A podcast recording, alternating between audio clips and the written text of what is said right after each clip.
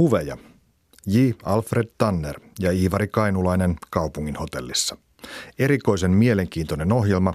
Lippuja ennakkoon Väänäsen kirjakaupassa ja laulajaisiltana ovelta. Hammaslääkäri Edla Partanen, asuva kauppakadulla entisessä jatkoluokkain huoneustossa, ottaa vastaan kello 10–11 aamupäivisin ja 5–6 iltapäivisin. Sunnuntaisin koko päivän 9–4.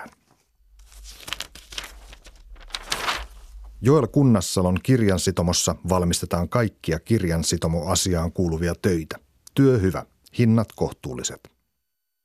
Heinäkuun 18. päivänä vuonna 1917 sanomalehtien etusivut olivat täynnä mainoksia, niin kuin nytkin on tapana. Sisäsivuilla suurimmat otsikot koskivat tuona päivänä politiikkaa. Kysymys valtiovallan käyttelystä Suomessa. Eduskunta käsitellyt asiaa eilen. Lopullisen päätöksenteko jäänyt täksi päiväksi. Uutisjutut kertoivat valtalakina tunnetusta laista, joka parhaillaan oli eduskunnan käsittelyssä.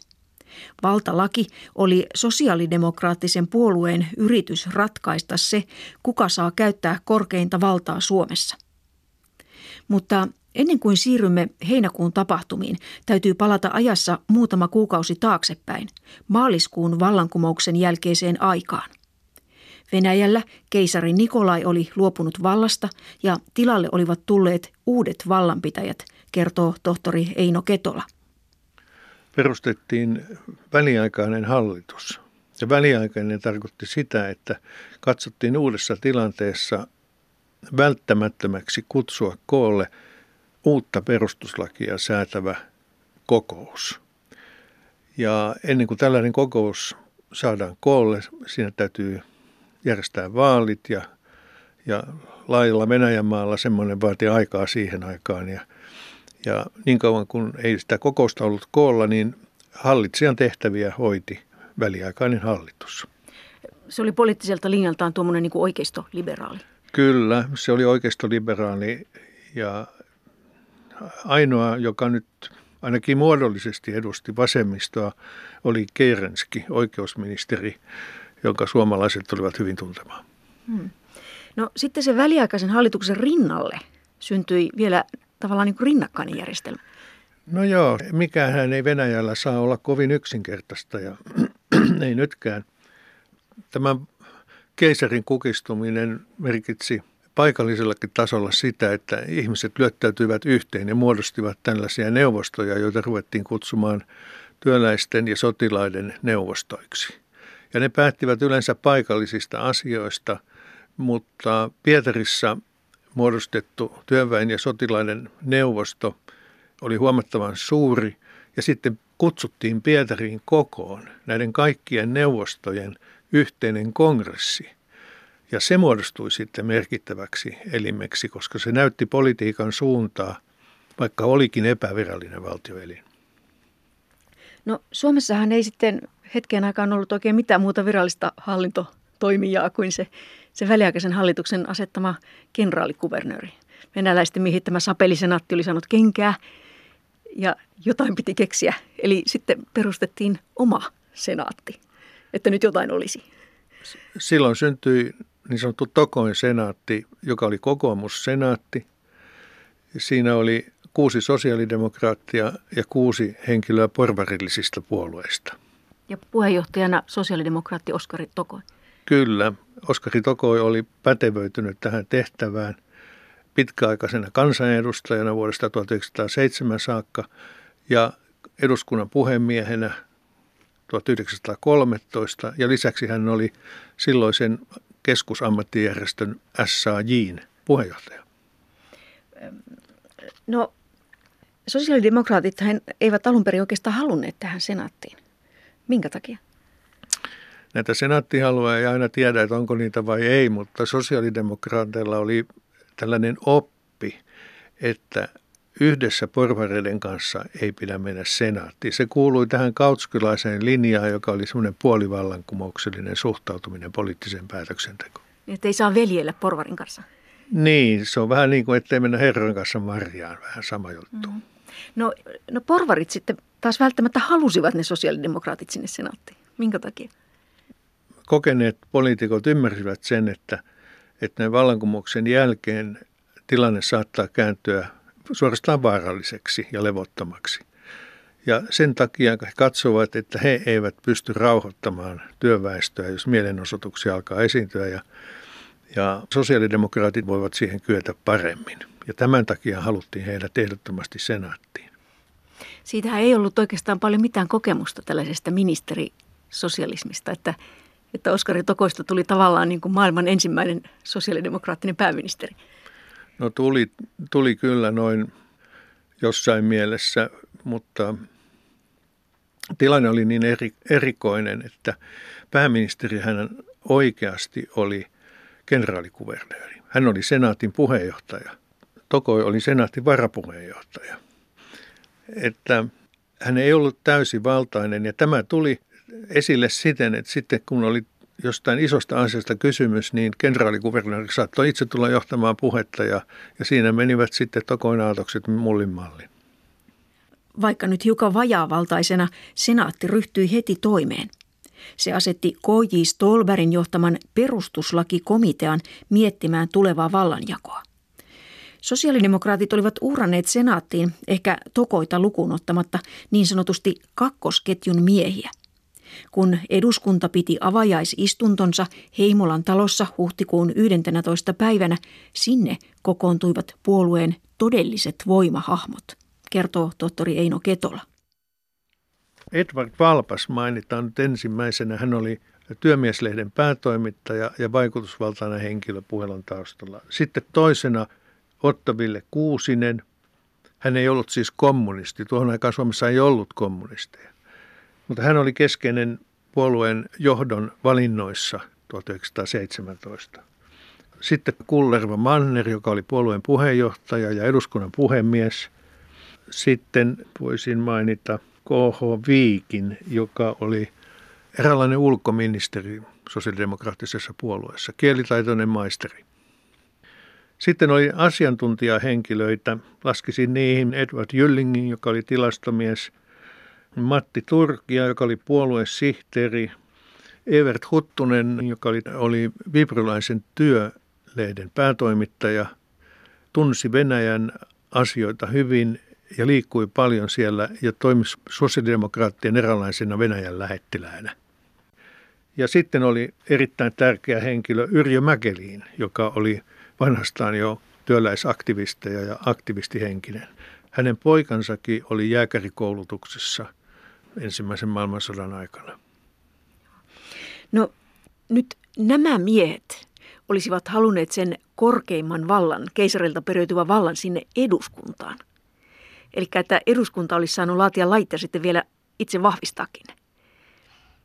Se oli tietysti luontevaa, koska heillä oli siellä enemmistö.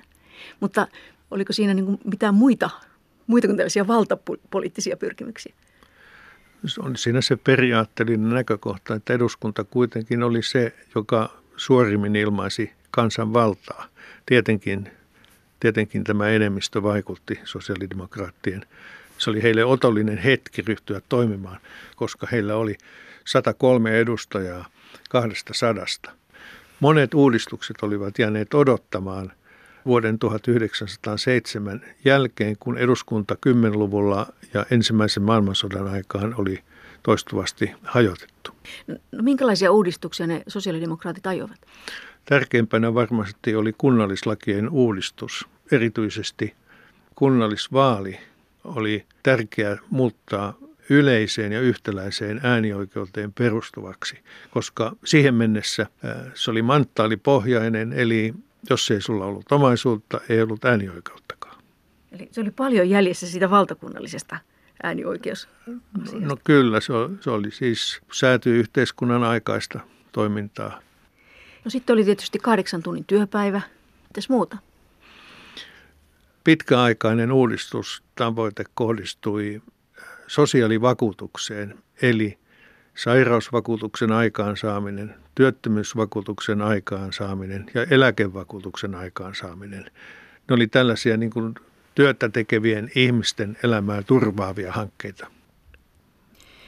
Eduskunnan oppositiossa olivat porvaripuolueet. Niistä lähimpänä sosiaalidemokraattien ajattelua oli maalaisliitto, joka sekin korosti kansanvaltaa ja ajoi maaseudun vähäväkisten asiaa. Konservatiivisimmat edustajat löytyivät vanhasuomalaisesta, ruotsalaisesta ja nuorsuomalaisesta puolueesta. Monet heistä vastustivat liian nopeita uudistuksia ja pelkäsivät, että kaikki valta luisuu vasemmistolle. No mitäs porvarit tuumasivat tästä? Että eduskuntaan keskitettäisiin kaikki valta. Se oli hyvin luonnoton ajatus ja jopa pelottava konservatiivisten ihmisten mielestä. Että ei nyt ainakaan tälle eduskunnalle. Niin, nimenomaan, että ei nyt tälle eduskunnalle ainakaan. Ja olihan se tietysti vallan kolmijaon kannaltakin perusteltu, että toimeenpaneva valta olisi syytä olla erikseen kuin lakia säätävä valta. Että tämähän oli vakiintuuden valtio-opillisten käsitysten mukaista. Monet ajattelivat siellä porvarillisella puolella nimenomaan niin, että senaatilla pitäisi olla se korkein valta tai niin kuin valta vahvistaa lakeja. Senaatti perisi sen keisarin vallan. Niin Kuusinenkin erässä vaiheessa ajatteli, että korkeinta valtaa voisi käyttää senaatti. Ja tavallaan se olisikin ollut eräs vaihtoehto, mutta siitä ei nyt vaan päästy yksimielisyyteen. Niin taikka näin. Tien tukkeena oli joka tapauksessa Venäjän väliaikainen hallitus, joka ainakin väliaikaisesti katsoi käyttelevänsä keisarille kuulunutta valtaa. Sosiaalidemokraatit yrittivät kyllä aluksi hakea yhteistyötä väliaikaisen hallituksen kanssa. Kun oikeusministeri Kerenski tuli maaliskuun lopulla vierailulle Suomeen, Kuusinen, Jylling ja Viik esittelivät hänelle laatimansa muistion uudesta vallanjaosta. Siinä eduskunnalle keskitettiin sisäinen valta Suomessa. Vain ulkopolitiikan ja sotilasasioiden hoito jätettiin Venäjälle. Kerenskin vastaus oli välttelevä. Hän piti kyllä sosiaalidemokraattien ehdotuksia periaatteessa hyvinä, mutta siihen koko asia jäi. Kerenski ei vaivautunut itse edes kertomaan vastausta, vaan toimitti niukat kommenttinsa muutamaa päivää myöhemmin apulaisensa välityksellä. Pettyneet sosiaalidemokraatit päättivät etsiä yhteistyökumppaneita muista Venäjän vallankumouksellisista ryhmistä. Tilastomies Jylling, Venäjä-spesialisti Huttunen ja puoluesihteeri Turkia lähtivät huhtikuun lopulla Pietariin, vähän niin kuin ostosmatkalle. Kun Jylling ja Huttunen ja Turkia Pietariin saavuvat, niin siellä on sitten monen sortin sosialistia vastassa. Ketä he oikein tapaavat? He tapaavat esimerkiksi menshevikkejä, jotka oli tällaisen läntisiin sosiaalidemokraatteihin verrattavia maltillisia sosialisteja. Ja tapaavat sosialistivallankumouksellisten johtoa, joka on tällainen vasemmistolainen nimenomaan maaseutuväestön etuja ajava ryhmä näissä neuvostoissa. He tapaavat vanhan sosialismin veteraanin Plehanovin ja kaikille näille on ominaista se, että he suhtautuvat enemmän tai vähemmän varovaisesti Suomen oikeuksien laajentamiseen, että sitä ollaan periaatteellisesti niin kuin samaa mieltä ja ollaan vallankumouksellisia ja katsotaan tulevaisuuteen, mutta kukaan ei halua ottaa valtaa pois tältä perustuslakia säätävältä kokoukselta.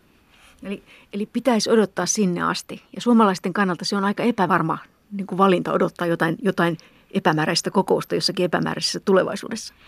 No näinhän se todellisuudessakin oli varsin epävarmaa. No viimeisenä tavataan sitten tällainen ryhmittymä kuin bolshevikit. Ja Lenin siellä on vastassa. Lenin on vastassa ja Leninin kanta poikkesi täysin muiden vasemmistopuolueiden kannasta tässä kansallisuuskysymyksessäkin. Hän oli valmis vaatimaan Suomelle oikeutta erota Venäjän valtioyhteydestä. Eli siis niin kuin itsenäisyys? Kyllä. Tämä kuului osana Leninin kansallisuuspolitiikkaan. Leninin kansallisuuspolitiikka perustui oikeastaan tämmöiseen sosiaalipsykologiseen teoriaan. Hän ajatteli näin, että kun kansakunnalle vapaaehtoisesti myönnetään vapaus erota emämaasta, niin samalla hävitetään intressi siellä taistella emämaata vastaan. Ei tarvitse perustaa yhteistä armeijaa, ei tarvitse yhteistä politiikkaa ja liittoutumista työväestön ja porvariston välillä, kun ei vastustetakaan sitä eroamista. Näin työväenluokan energia vapautuu kumoukselliseen yhteistyöhön bolshevikien kanssa. Tokoin sanaatit ja muut tämmöiset piti hylätä ja liittyä siihen internationalistiseen vallankumouksellisten joukkoon, joka viisveisasi kansallisista rajoista ja yhdessä tekisi suuren sekamelskan, eli tämän vallankumouksen. No mistään niin kuin aseellisesta vallankumouksesta tässä vaiheessa ei kuitenkaan vielä ollut puhetta. Leninhän saavuttuaan Pietariin, niin hän vaati kansan aseistamista, mutta suoranaisia ehdotuksia tässä vaiheessa niin kuin suomalaisille ei tehty, vaikka se ajatus varmaan oli siellä takana jo valmiina. Mutta suomalaisten kanssa hän ei mennyt niin pitkälle, kun suomalaiset ei olisi kuitenkaan siihen vielä olleet valmiita. No jotainhan se Lenin kuitenkin suomalaisilta haluaa. No suomalaisilla ja Leninillä oli yhteinen vastustaja, se oli väliaikainen hallitus. Ja Lenin edellytti väliaikaisen hallituksen vastustamista ja tuki sitä politiikkaa. No bolshevikit on kuitenkin niin kuin sellainen pieni ja tuntematon ryhmä siellä Venäjällä ja ei heillä kovin paljon siinä vaiheessa vaikutusvaltaa siellä vallankumouksellisestikaan joukossa ole. Niin minkä takia nämä vakaat suomalaiset sosiaalidemokraatit lähtevät näin epävarman porukan matkaan? Oli nyt lupaukset mitä tahansa. Siitäpä onkin pohdittavaa, että mistä oikein johtui tämä. Mutta se oli kaiketi niin, että se oli se ainoa kortti, joka jäi sitten käteen tavallaan. Ja Suomessa oli opittu jo Venäjän ensimmäisen vallankumouksen vuoden 1905 vallankumouksen yhteydessä, että silloin kun Venäjällä on sotilaallisia ongelmia ja kun siellä on vallankumous ja asiat ovat sekaisin, niin Suomessa saadaan uudistuksia. Ja ne bolshevikit näytti niin kuin kaikkein vallankumouksellisimmilta porukalta siinä vaiheessa. No oli vaikea olla enemmän vallankumouksellinen. Niin ja siis nämä Aleksandra Kollontai ja kumppanit, bolshevikit kävivät pitkin kevättä siis Suomessa vakuuttelemassa, että ihan kohta se väliaikainen hallitus kaatuu ja siellä neuvostot ottavat vallan. Joo, näin kävi. Oli muistaakseni huhtikuun alkupuolella 6. päivä, kun se nyt oli, kun Kansallisteatterissa Aleksandra Kollontai puhui hyvin voimakkaasti ja sitä kuulemassa oli esimerkiksi Oskari Tokoi ja Kollontai kehotti suomalaisia niin kuin vastustamaan väliaikaista hallitusta.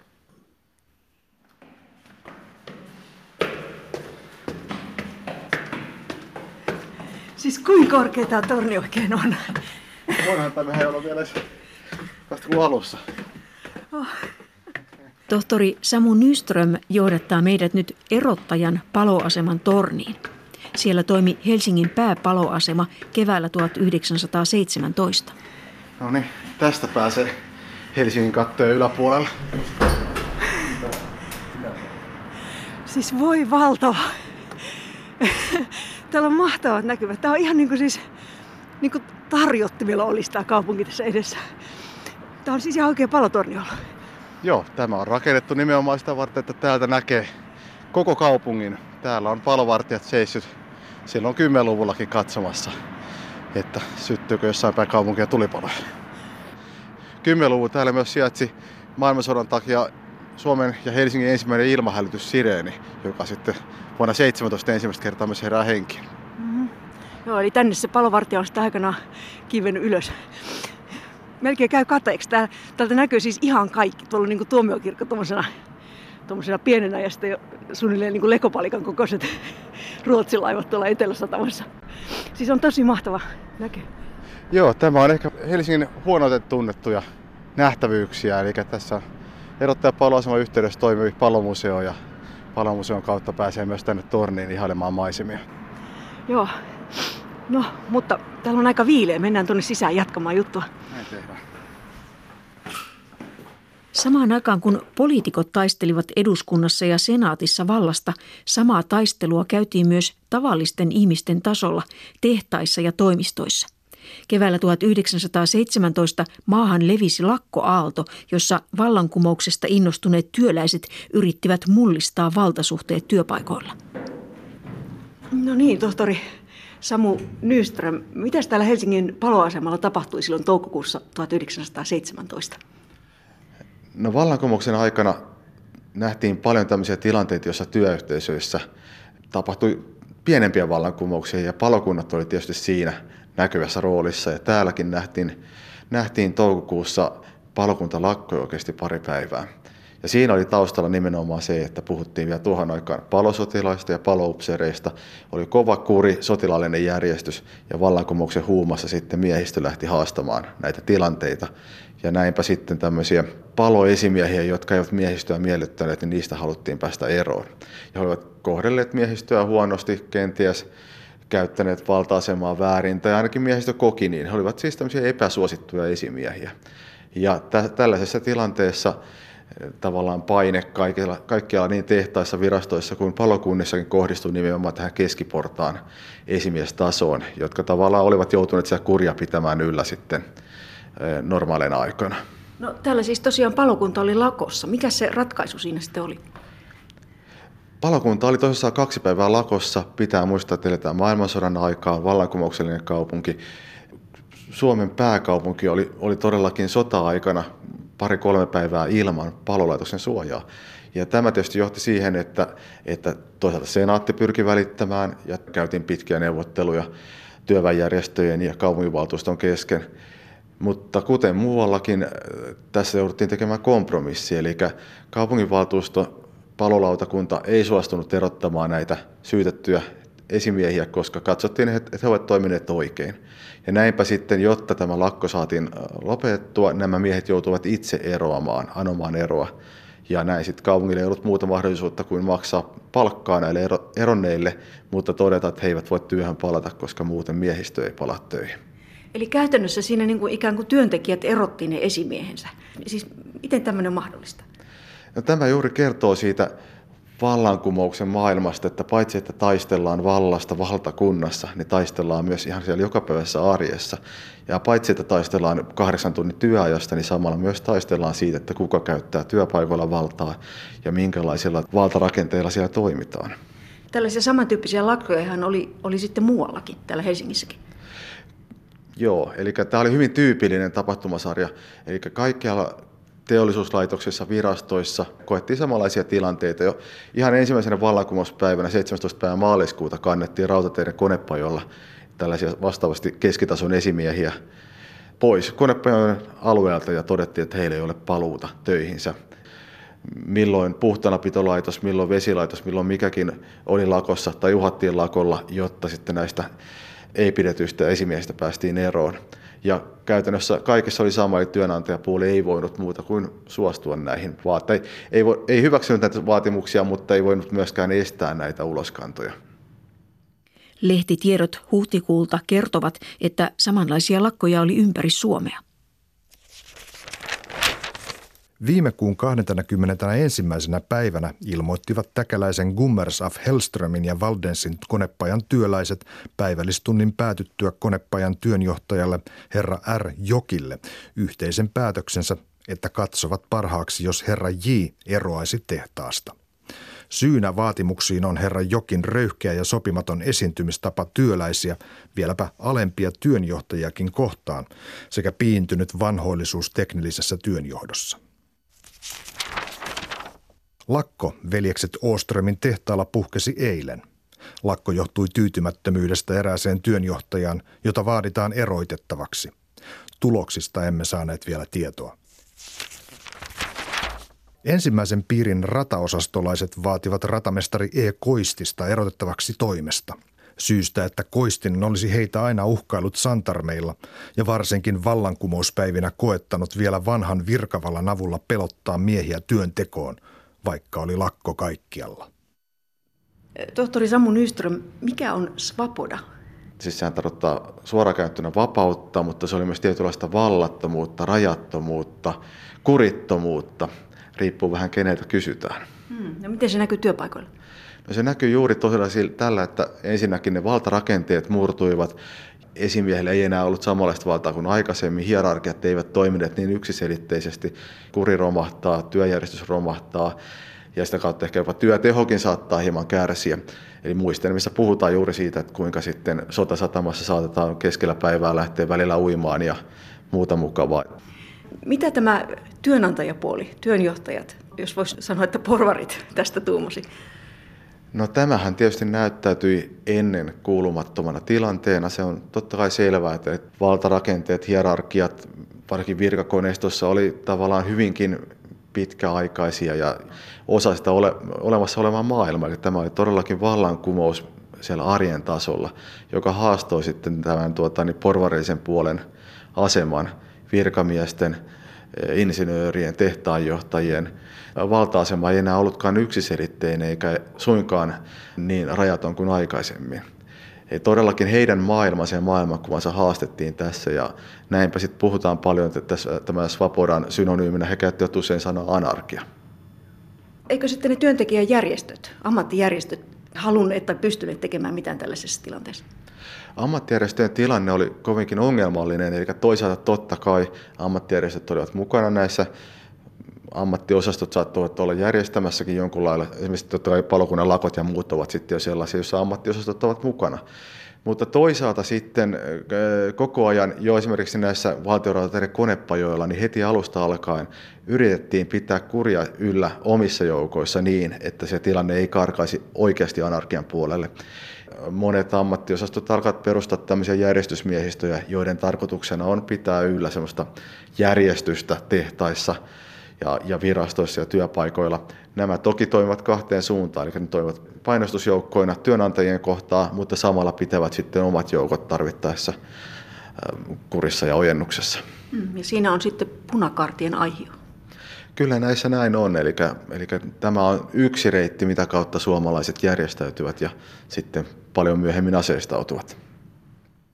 Työntekijöiden lakot täsmentyvät kevään mittaan vaatimukseksi muun muassa 8 tunnin työpäivästä. Toukokuussa tähän lakkorintamaan yhtyvät myös maaseudun työläiset. Tohtori Samu Nyström. Maatalouslakot alkavat silloin, kun kylvötyöt ja uittotyöt alkavat, eli kevään koittaessa. Puhutaan lähinnä toukokuusta. Ja touko-kesäkuussa maatalouslakot leviävät kaikkialle maahan, ja ne on yksi tämmöinen tavallaan vuoden 17 keskeisiä kipupisteitä, joka sitten hajottaa suomalaista yhteiskuntaa ja aiheuttaa paljon katkeruutta ja kipuilua eri puolilla maata. No mistä siinä oli kysymys? Lähtökohtaisesti kysymys on ennen kaikkea 8 tunnin työajasta, eli lainsäädäntöä ei vielä tässä toukokuussa ollut valmiina, eli maatyöväki lähti hakemaan samalla lailla kuin tehtaiden työntekijät 8 tunnin työaikaa jo ennen lainsäädännön valmistumista. Ja tämä johtaa pieniin, paikallisiin, kipeisiin lakkoihin eri puolilla maaseutua. No, mitäs isännät tuomusevat tällaisesta vaatimuksesta? Isäntäväki ei näistä tietenkään ilahtunut ja olivat hyvinkin järkyttyneitä tästä näin, varsinkin kun tämä tapahtuu kylvötöiden aikaa. Puhutaan kuitenkin maasta, jossa on vakava elintarvikepula. Kylvötyöt pitää saada hoidettua. Tämä todellakin aiheuttaa suurta katkeruutta, pettymystä. Ja ennen kaikkea siinä tärkeintä on muistaa se, että jos kaupungeissa, teollisuuskeskuksissa lakkoja vetivät ammattijärjestöt, viimeistään siinä vaiheessa, kun lakko oli jostain riidasta syntynyt, niin ammattiosastot tulivat mukaan ja hoitavat ikään kuin sen organisointipuolen. Maaseudulla ei ollut näin, vaan siellä todellakin lakkoon lähtevät saman kyläyhteisön, jopa saman pihapiirin ihmiset ilman tämmöistä niin kuin suurempia organisaatioita ja parempia tämmöisiä lakkokokemuksia. Eli se on täysin uutta ja ihmeellistä ja se tapahtuu todellakin tämmöisissä hyvinkin pienissä ja kiinteissä ihmisyhteisöissä. Ja ehkä yksi näkyvin merkki tästä, että miten katkera tämä taistelu siellä maaseudulla oli nimenomaan se, että tämä isäntäväestö alkoi sitten perustaa tämmöisiä suojeluvartiostoja ja suojeluryhmiä, jotka sitten myöhemmin toimivat suojeluskuntien alkioina. Eli tätäkin kautta jälleen kerran paine lisääntyy suomalaisessa yhteiskunnassa. Eli toisaalta tämä lakkoliike tuottaa kaupungissa näitä punakaartien alkioita, erilaisia järjestysmiehistöjä ja samoin se maaseudulla tuottaa sitten tämän isäntäväen puolelle tämmöisiä vastaavia kaartinalkioita, jotka toimivat sitten suojeluskuntien pohjana myöhemmin. Näkyykö tämä lakkoliike millään tavalla siinä valtakunnan politiikassa? Toki se näkyy, ainakin se näkyy, jos ei muuta, niin senaatin arjessa, eli Tokoin senaatin, jos lukee lehtiä, niin yksi keskeinen tehtävä näyttää olleen se, että senaattorit ovat juosseet ympäri maata sovittelemassa näitä lakkoja. Eli on näitä erilaisia kunnallislakkoja ja sitten on näitä isoja maatalouslakkoja ja niissä sitten tarvitaan koko ajan välittäjiä. Ja totta kai nämä heijastuvat tähän suureen valtataisteluun siihen, että miten porvarilliset puolueet, miten työväenpuolue agendansa ajavat ja minkälaisia asioita nostetaan esiin. Ja keskeistä ehkä on semmoinen tavallaan yleinen syyttely, eli jos työväen lakkoliike jossain menee pahasti yliluonnin puolelle, niin se leimataan koko työväen järjestötoimintaa koskevaksi ja päinvastoin, että jos jossain sitten maatalouslakon yhteydessä isäntäväki käyttää pamppua tai muuta kättä pidempään, niin koetaan, että se kuvaa ja leimaa samalla koko isäntäväen käytöstä. Ja sitä käyttiin sitten poliittisessa keskustelussa lyömäkirveenä ja tavallaan oman agendan vahvistajana. Erimielisyydet kasvavat, mutta on kuitenkin yksi asia, jota ajamaan saadaan melkoisen leveä rintama, nimittäin itsenäisyys. Maaliskuun vallankumouksen jälkeen varovaisimmat poliitikot sekä oikealla että vasemmalla olivat arvioineet, että suomalaisten kannattaisi kyllä kahmia kaikki valta omien asioidensa hoidossa, mutta valtioyhteyttä Venäjään ei silti pitäisi kokonaan katkaista. Moni epäili, ettei pieni ja köyhä maa voisi mitenkään selvitä yksinään. Vähintäänkin ulkopolitiikka ja sotilasasiat voitaisiin jättää Venäjän kontolle. Sosiaalidemokraattisessa puolueessa ajatuksen itsenäisyydestä esittää ensimmäisten joukossa Yrjö Mäkelin Oulussa ilmestyneessä Kansan tahto-lehdessä 4.4.1917. Saattaa tapahtua, että Euroopassa oltaisiin halukkaita kuulemaan Suomen kansan omaa käsitystä sen valtiollisen ohjelman suhteen. Jos sellaista halua mahdollisesti tulisi ilmenemään ja jos sillä havaittaisiin olevan muitakin huomionarvoisia perusteita, eikä yksinomaan tieteellisteoreettisia, niin siinä tapauksessa eduskunta älköön kieltäytykö lausumasta kuuluville sitä totuutta, että Suomen kansan valtiollinen päämäärä on luonnollisestikin se sama, minkä ovat aina ja kaikkialla maailmassa omaksuneet itsetajuntaan heränneet kansat. Nimittäin, että kunkin kansakunnan tulee täysin vapaasti ja mistään muusta kansasta riippumatta saada päättää ja määrätä omista asioistaan. Yrjö Mäkelin oli sosiaalidemokraattien johtavia tällaisia itsenäisyyshahmoja. Ja toinen oli sitten tietysti Oskari Tokoi. Hänhän piti huhtikuun 20. päivä jo eduskunnassa hyvin tällaisen itsenäisyyshenkisen puheen. Niin Eino Ketola, miten tämä ajatus nimenomaan itsenäisyydestä kehittyy siellä sosiaalidemokraattien piirissä? Se kehittyi oikeastaan aika nopeasti. Siihen vaikutti tämä Venäjän vallankumouksen kehitys, kun saatiin tukea bolshevikeilta. Ja sitten toisaalta vaikutteita tuli aika paljon myös Tukholmasta, tältä Suomen vapauttamisen valtuuskunnalta.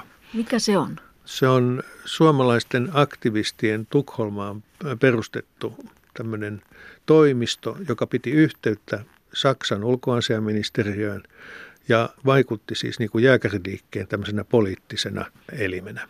Ja sosiaalidemokraatit pitivät yhteyksiä tänne aktivistiporukoihin? Kyllä, ja päinvastoin. Tukholmaan yhteyksiä hoiti Yrjö Sirola, joka oli siellä sosiaalidemokraattien tämmöisen hieman pidempiaikaisena lähettiläänä lainausmerkeissä. Ja myöskin KH Viiki kävi Tukholmassa. Ja keskusteluja käytiin muun muassa Herman Gummeruksen kanssa ja Rafael Erichin kanssa. Ja sieltä tuli sellaista hyvin tiukkaa itsenäisyysajattelua?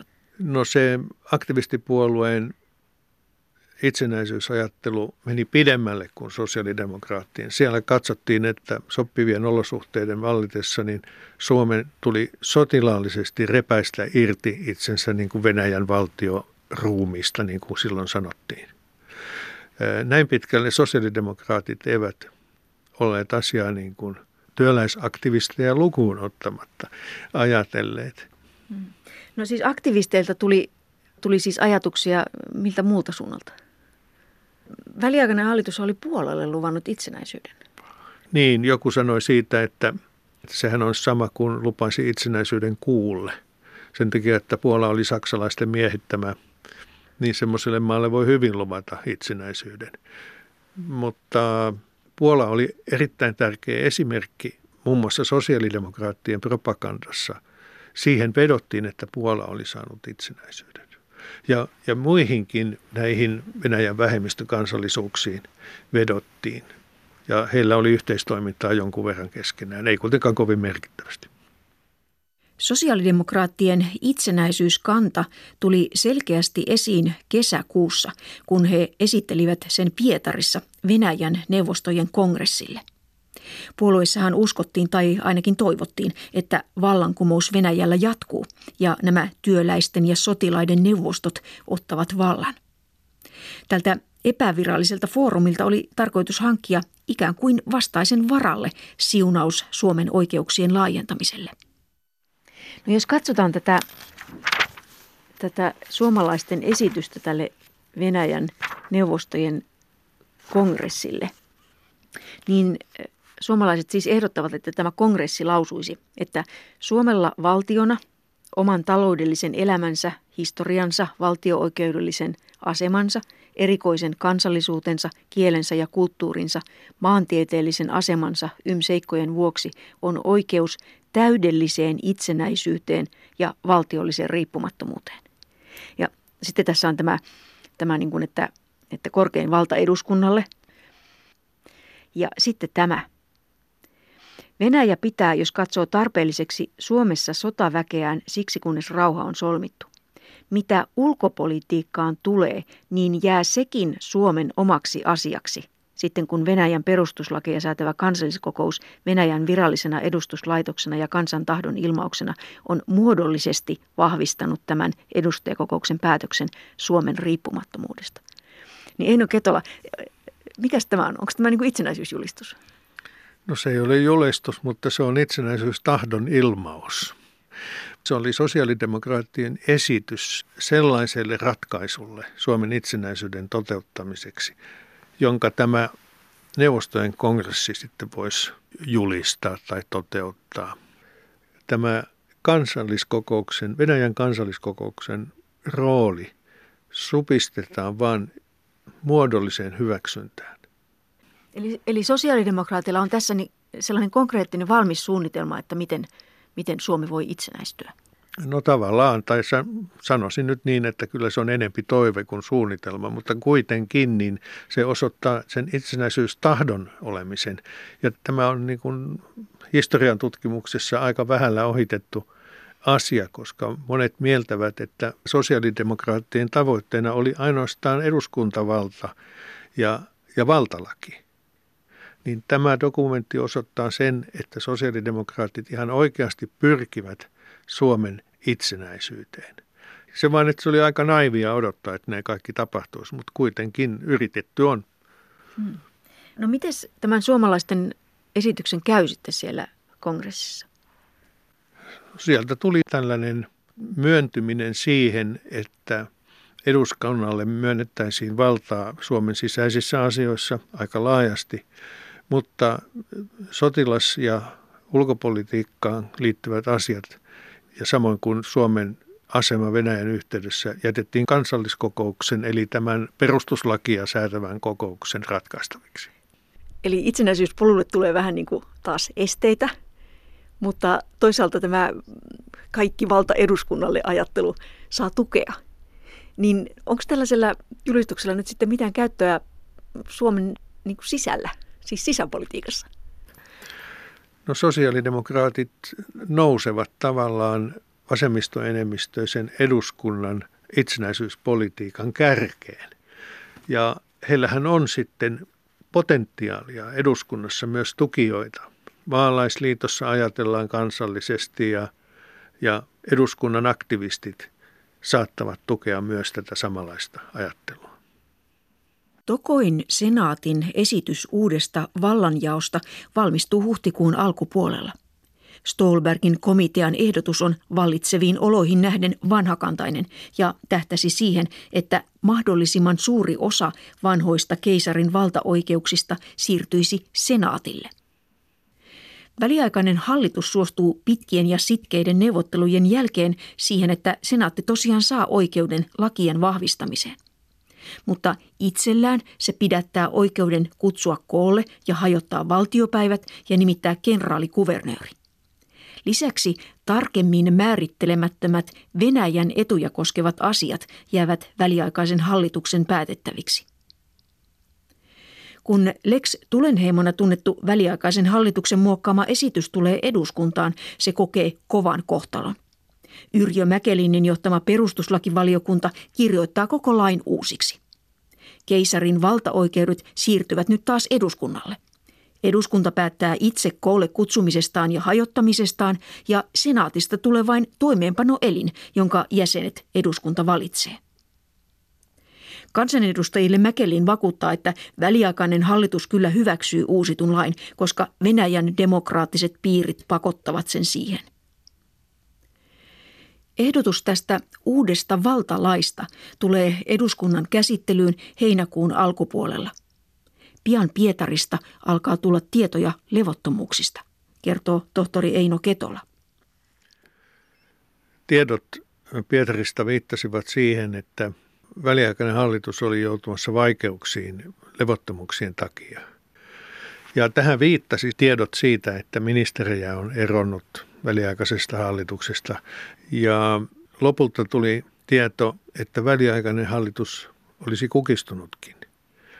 Ja samassa yhteydessä Helsingissä Baltian laivaston matruusit vaati jo kaikkea valtaa neuvostoille, jolloin tämä vallankumous Helsingissä oli niin kuin pidemmällä venäläisten keskuudessa kuin mitä se oli Pietarissa.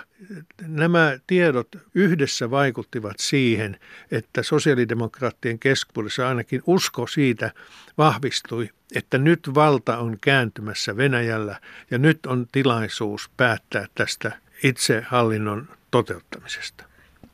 Sosiaalidemokraatit vievät heti sen valtalain eduskunnassa äänestykseen. Ja se hyväksytään heinäkuun 18. ja 19. päivän välisenä yönä äänin 136-55. Ja sosiaalidemokraattien tukena ovat siellä eduskunnan muut itsenäisyysintoiset, eli Santeri Alkion johtama maalaisliitto ja porvarilliset aktivistit. Ja sitten end, slyt, finito. Mitä tapahtuu? Niin, väliaikaista hallitusta täydennetään ja se palaa valtaan ja Kerenski pistää pystyyn kurinpalautuksen, armeijaa pannaan liikkeelle ja bolshevikkeja ruvetaan pidättämään ja koko rakennelma, jonka sosiaalidemokraattien itsenäisyyspolitiikka siihen asti oli rakentunut, niin toistaiseksi näyttää romahtavan. Ja kenraalikuvernöörin palaa valtaan ja hänen kanssaan yritetään sitten sopia siitä, että mitenkä tästä eteenpäin mennään. Ja tilanne päättyi siihen, että kenraalikuvernööri hajotti Suomen eduskunnan. Sosiaalidemokraatit yrittävät väittää vastaan, mutta mikään ei enää auta.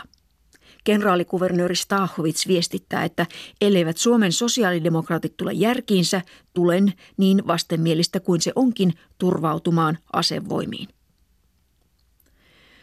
Tohtori Eino Ketola arvioi kuitenkin, ettei valtalakiseikkailu aivan hukkaankaan mennyt. No siitä oli hyötyä sikäli, että tällaisessa irtautumisessa suuresta valtakunnasta tarvitaan yleensä aina jonkinlainen kriisi. Ja nyt se sitten oli saatu aikaan sekä Venäjän kanssa että sisäpoliittisesti. Seuraavan eduskunnan oli jo helpompi marraskuussa, kun tuli Venäjällä uusi kriisi ja sitä käytettiin täällä uudelleen hyväksi irtautua valtalain tavoin Venäjän valtiosta.